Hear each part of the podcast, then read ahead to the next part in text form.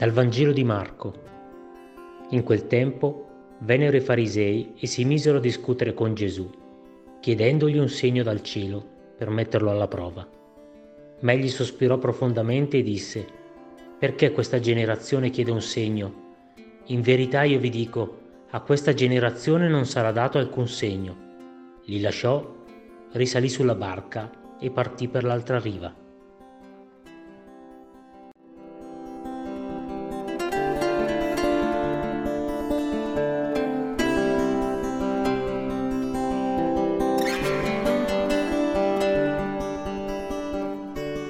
Quante volte chiedo a Dio un segno, spesso però lo faccio per mancanza di fede, come se volessi dire, tu batti un colpo se la scelta che devo fare è giusta, se la preghiera che faccio sarà esaudita, se quello che chiedo sarà fatto, in modo che io possa ricevere un input dall'alto e sentirmi sicuro.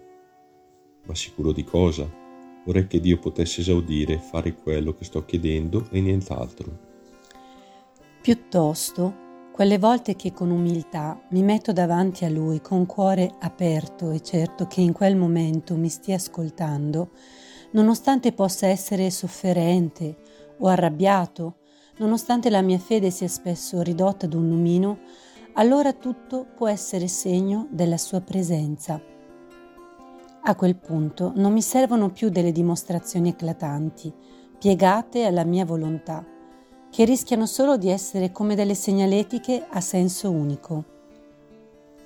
Con il suo aiuto posso ampliare la mia segnaletica e vivere in modo diverso, stupendomi spesso di poter vedere la sua presenza anche nelle piccole esperienze quotidiane.